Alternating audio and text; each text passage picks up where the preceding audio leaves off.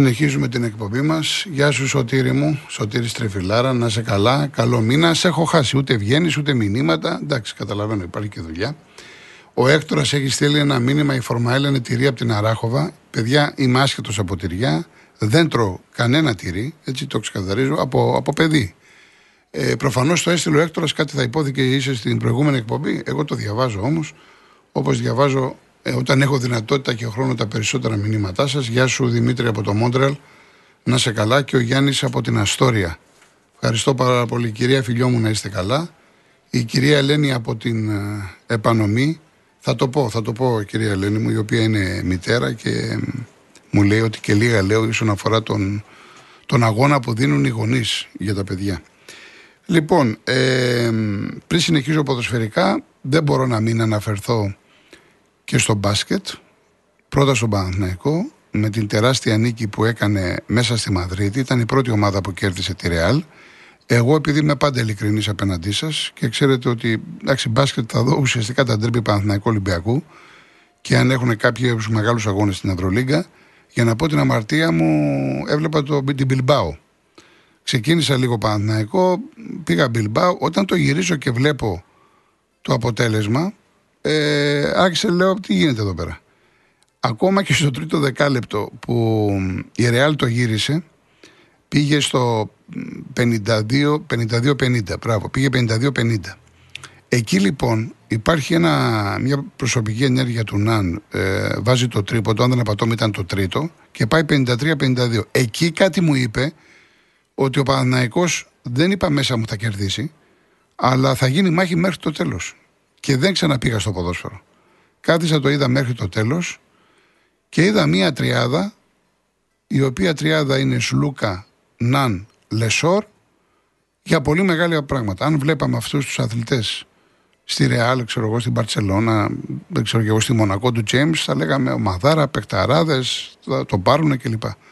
Αυτός ο Παναθηναϊκός που είδα στη Μαδρίτη είναι ικανός για όλα. Που δεν είμαι πασχετικός τώρα, ούτε ανάλυση μπορώ να σας κάνω.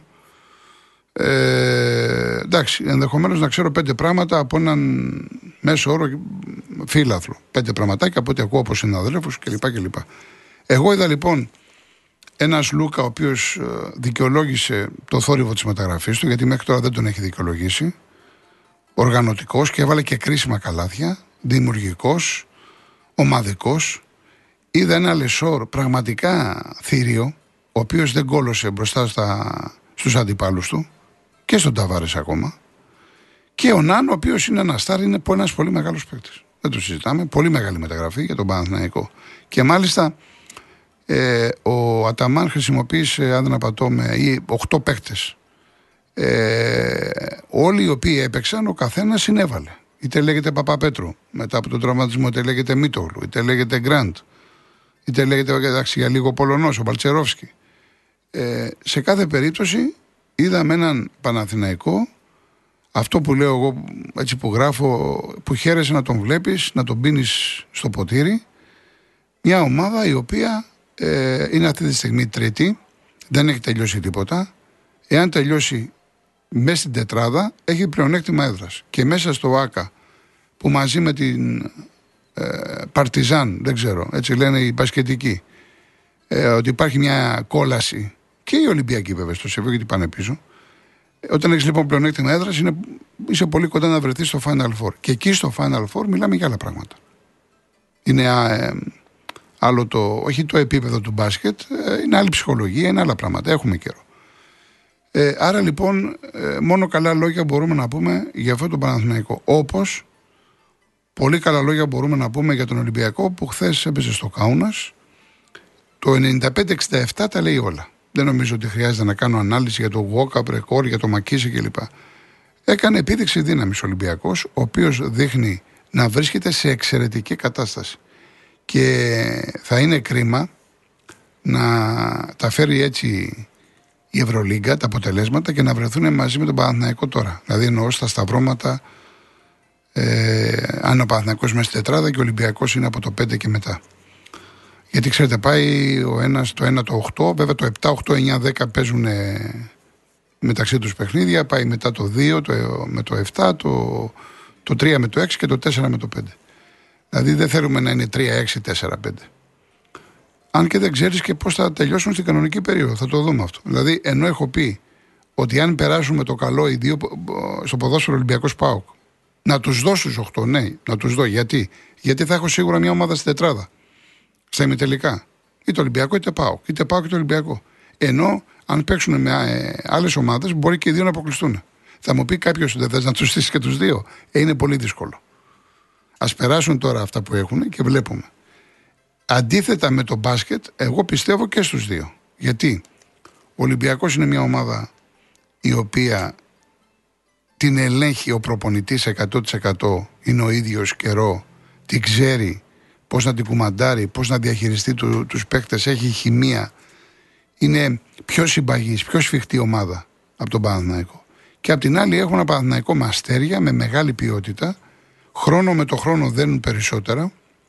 Ενδεχομένως κάποιοι παίκτες όπως Λούκας τώρα να έχουν επιλέξει προπονητικά, επιστημονικά, ιατρικά να φορμαριστούν και αυτό θα το δούμε βέβαια στην πορεία. Εν πάση περιπτώσει με την άμυνα που παίζει, ε, με τους παίκτες που έχει στην επίδεση, ειδικά με τον Αν, είναι μια ομάδα ικανή για όλα. Άρα δεν μπορείς να αγνοήσεις ούτε τον Παναθηναϊκό ούτε τον Ολυμπιακό. Για μένα και οι δύο μπορούν να προχωρήσουν. Γι' αυτό λέω ότι δεν θα, δεν θα ήθελα να τους δώσω τα σταυρώματα. Εν πάση περιπτώσει, αυτά όλα θα τα δούμε στην πορεία. Σημασία έχει ότι και οι δύο ομάδες μας στην Ευρωλίκα πάνε πάρα πολύ καλά και αυτό πρέπει να κρατάμε. Ξέχωρα από το τι ομάδα είναι ο καθένας, τι ομάδα θέλει να βλέπει, είναι ομάδες που εκπροσωπούν την Ελλάδα. Θα μου πει κάποιος ότι έχουν ξένους παίκτες κάποιοι. Δεν με ενδιαφέρει αυτή τη στιγμή. Αυτή τη στιγμή ενδιαφέρει ότι ακούγεται ο Παναθυνακό της Ελλάδας. Ο Ολυμπιακός είναι της Ελλάδας. Και μέσα στην Ευρωλίγκα, σε αυτό το επίπεδο, έχουμε δύο πολύ μεγάλες ομάδες. Αυτό κρατάω. Όλα τα άλλα είναι για δεύτερες και τρίτες σκέψεις. Λοιπόν, να πάμε ένα ακόμα τραγούδι του Στέλιου του Παπακάρη. Αυτή τη φορά θα ακούσουμε τη Σωτηρία Μπέλου να τραγουδάει μια μεγάλη επιτυχία της εποχής της ευτυχίας Παπαγιανοπούλου τη Ζαχαρένια Σουχαλάς πάντα σε μουσική του Στέλιου Βαμβακάρη που έχουμε σήμερα το μήνυ αφιέρωμα.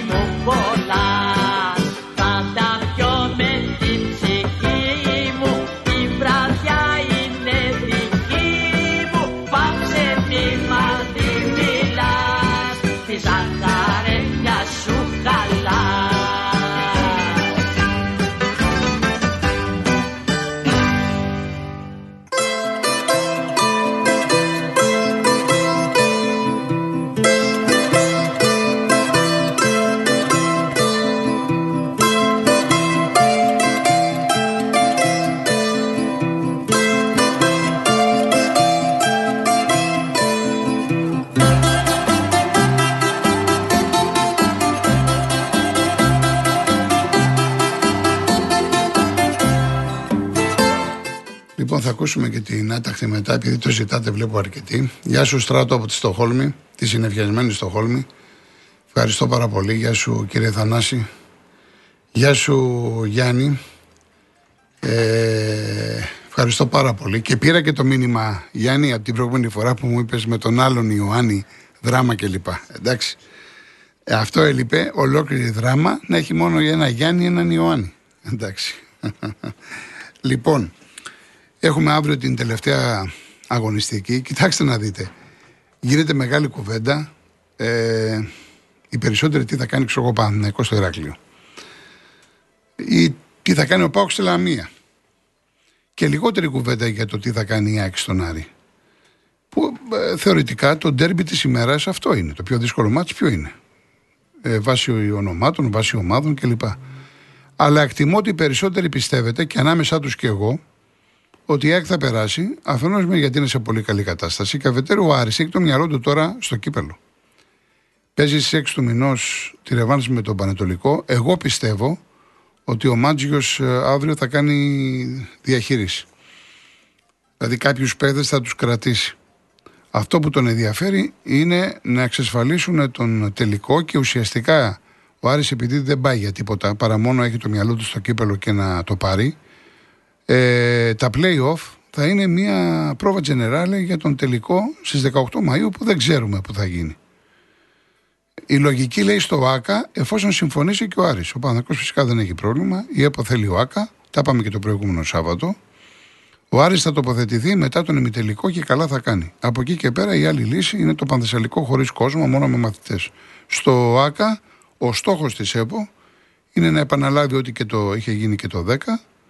25.000 Παναθηναϊκοί, 25.000 Αριανοί. Εγώ τοποθετήθηκα την περασμένη εβδομάδα όσοι δεν άκουσαν και είπα ότι είμαι σαφώς υπέρ του ΆΚΑ, το συζητάμε. Και αν ήμουν Άρης, αν ήμουν διοίκηση του Άρη, αν εν πάση περιπτώσει μετρούσε ο λόγος μου, θα έλεγα να πάμε νομίζω ότι θα είναι μια, ένα ισχυρό μήνυμα από, το, από τους οπαδούς του Άρη ότι υπάρχουμε κι εμείς, είμαστε εδώ, είμαστε μια μεγάλη ομάδα, έχουμε λαό, κατεβάζουμε 25.000 κόσμο. Ε, πώς να το πω, ότι το οπαδικό φρόνημα των Αριανών θα αυξηθεί, θα σηκωθεί και νομίζω ότι καταλαβαίνετε τι λέω εγώ. Αλλά αυτό, επαναλαμβάνω, είναι η άποψη η δική μου. Ένας άλλος μα το βλέπει διαφορετικά η, η διοίκηση του Άρη. Αυτά έχουμε καιρό να τα συζητήσουμε. Άρα λοιπόν ε, η ΑΕΚ η οποία θέλει να μείνει πρώτη έχει σαφώς πολύ μεγαλύτερο κίνητρο από ό,τι έχει ο Άρης.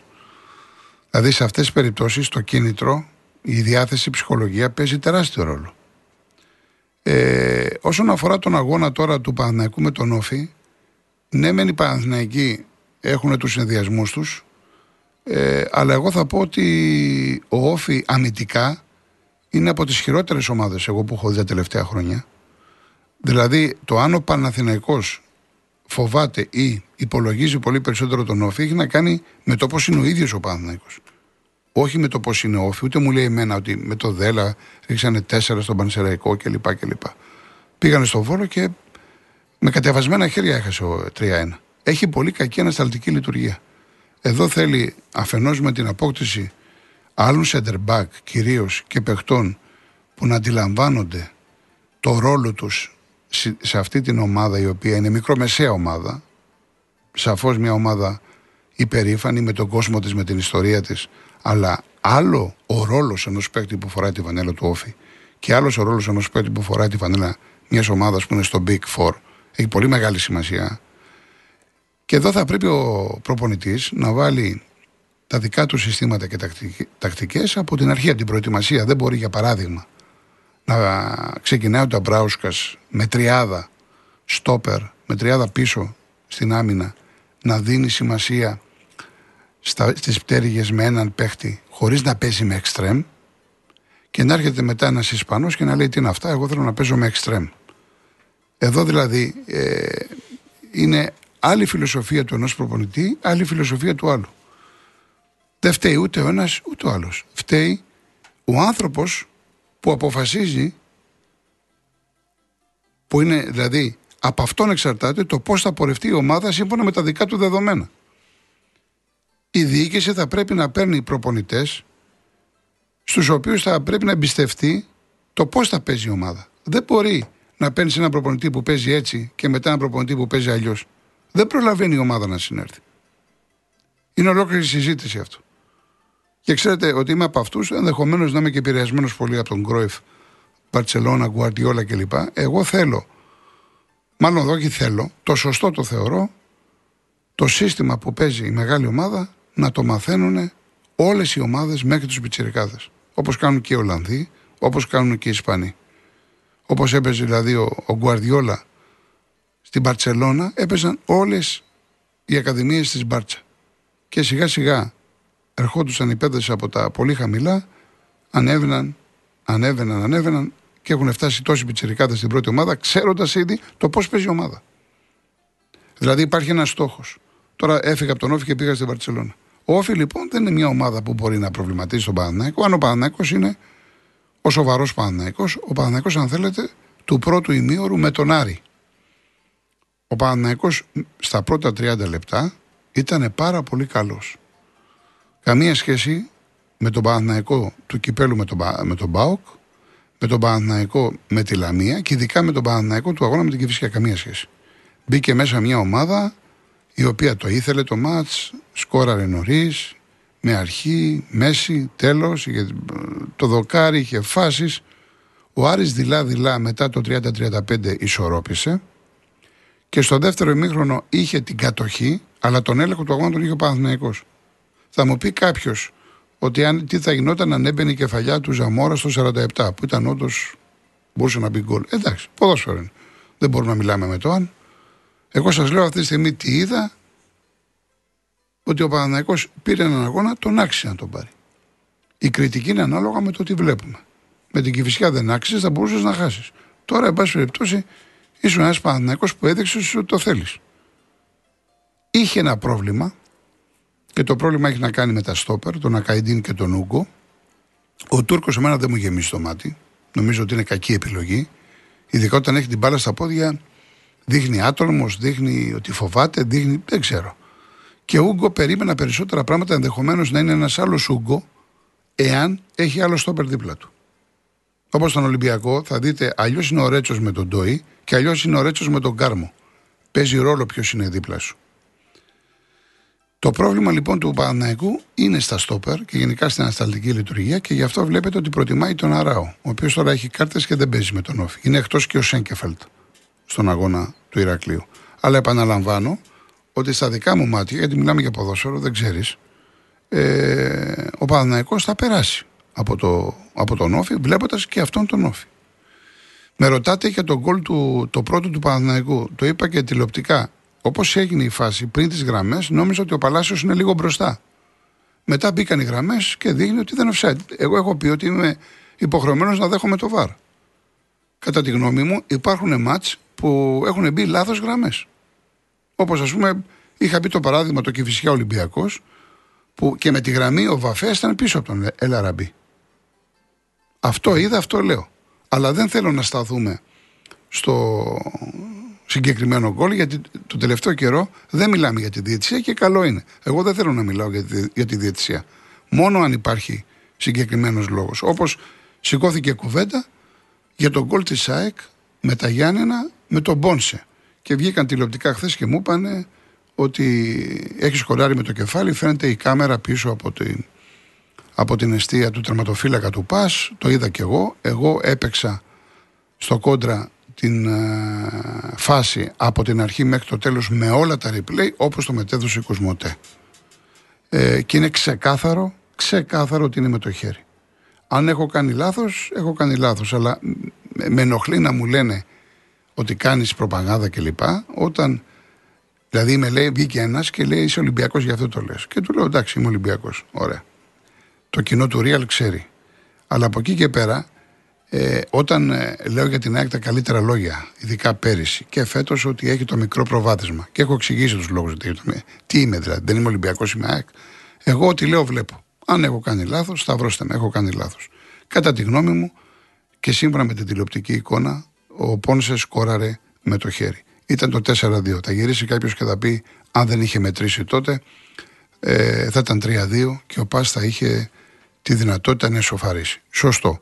Όμως σύμφωνα με την εικόνα δεν φαινόταν κάτι τέτοιο. Μεγάλη διαφορά της ΑΕΚ, ειδικά στο δεύτερο ημίχρονο με τις αλλαγές του Πόνσε, του Λιούμπισιτς που σκόραρε και του Μάντελου. Όσον αφορά που με ρωτάτε για το ΒΑΡ, το ΒΑΡ ε, στο γκολ του Πόνσε ε, δεν ευθύνεται η ΑΕΚ. Υπήρχε ένα πρόβλημα στα κεντρικά εδώ στο Μαρούσι. Και για πέντε λεπτά δεν υπήρχε ΒΑΡ. Και ο διαιτητής ε, φώναξε τους εκπροσώπους των δύο ομάδων και αυτό τους ενημέρωσε. Ότι δεν υπάρχει ΒΑΡ. Εάν δεν μπορεί να λειτουργήσει το ΒΑΡ για ΑΒΓ λόγο, μένει η αρχική απόφαση του διαιτητή. Και γι' αυτό έμεινε αυτή η απόφαση. Θα μου πει κάποιος επίσης ότι τι θα γινόταν αν είχαμε ΑΕΚ Παναθηναϊκός και πεζόταν ε, το ποτάθημα ΑΕΚ Ολυμπιακός ή πάω Ολυμπιακός στην Τούμπα. Ε, δεν μπορώ να απαντήσω γι' αυτό. Το καταλαβαίνουμε. Τώρα, ο, ο Πάοκ παίζει στη Λαμία. Ναι, μεν η Λαμία τέλειωσε ο Καρλίτος, πήγε στην Αστάνα. Ε, η Λαμία έγραψε ιστορία. Για πρώτη φορά στην ιστορία της, λοιπόν, είναι έκτη στα playoff, άρα θα ξαναπέξουν. Δεν έχει κίνητρο. Δεν ξέρω αν έχει αδειάσει η Λαμία. Θα είναι πάντως λάθος του Πάοκ να το πάρει έτσι. Φαντάζομαι ότι ο Ρουμάνος είναι γάτα. Δεν νομίζω ότι θα επαναπαυτούν, ότι η Λαμία δεν έχει κίνητρο, θα το πάρουμε. Είναι ένα παιχνίδι με σημαντικό βαθμό δυσκολίας για τον ΠΑΟΚ. Διότι η Λαμία μας έχει δείξει πολύ καλά στοιχεία. Και ο Ολυμπιακός παίζει με το βόλο, ήδη έχουν φύγει από ό,τι διαβάζω 25.000 εισιτήρια. Λογικό είναι, γιατί και με τον Αστέρα η ομάδα ήταν τιμωρημένη. Με τον Πανετολικό Ολυμπιακό ζορίστηκε. Υποχρεώθηκε ο Μεντιλίμπαρ να κάνει αρκετές αλλαγές. Είδαμε, ξέρω εγώ, τον Όρτα, είδαμε τον Κάρμο, τον Ροντινέ, είδαμε τον Φορτούνι. Ε, λογικό, δεν μπορεί να παίζουν συνέχεια. Ε, τα χρειάστηκε. Αυτό το 2-1 ήρθε πάλι με λάθος του αμυντικού του Πανατολικού, ο οποίος έφαγε και τον γκολ από δεξιά προς το κεφάλι και με τον Μπάουκ. Εν πάση περιπτώσει, ο Ολυμπιακός πέρασε χωρίς να εντυπωσιάσει, χωρίς να είναι κάτι το ιδιαίτερο, γιατί είδαμε έναν Ολυμπιακό, ο οποίος πραγματικά είναι πολύ καλός με τα, τα δύο, με τη Φερντσβάρο και τον Μπάουκ, και έναν Ολυμπιακό να συναντά δυσκολίες και με τον Αστέρα στο Καρασκάκι και με τον Πανατολικό. Αυτό κάπου, αν θέλετε, είναι λογικό, διότι ο Μεντιλίμπαρ είναι νέος και δεν ήξερε καλά, δεν τα δούλεψε καλά τα παιχνίδια με τον Αστέρα και με τον Πανετολικό και το παραδέχτηκε άμεσα ή έμεσα. Και αυτό είναι προς τιμή του. Πάντως ο Ισπανός έχει ξεκινήσει μόνο με νίκες. Αυτό είναι το θετικό της όλης ιστορίας και η λογική λέει ότι αύριο ο Ολυμπιακός με τον Βόλο δεν θα έχει κάποιο πρόβλημα. Λοιπόν, πάμε στο διάλειμμά μας, ειδήσεις και αμέσως μετά θα βγάλουμε γραμμές στον αέρα.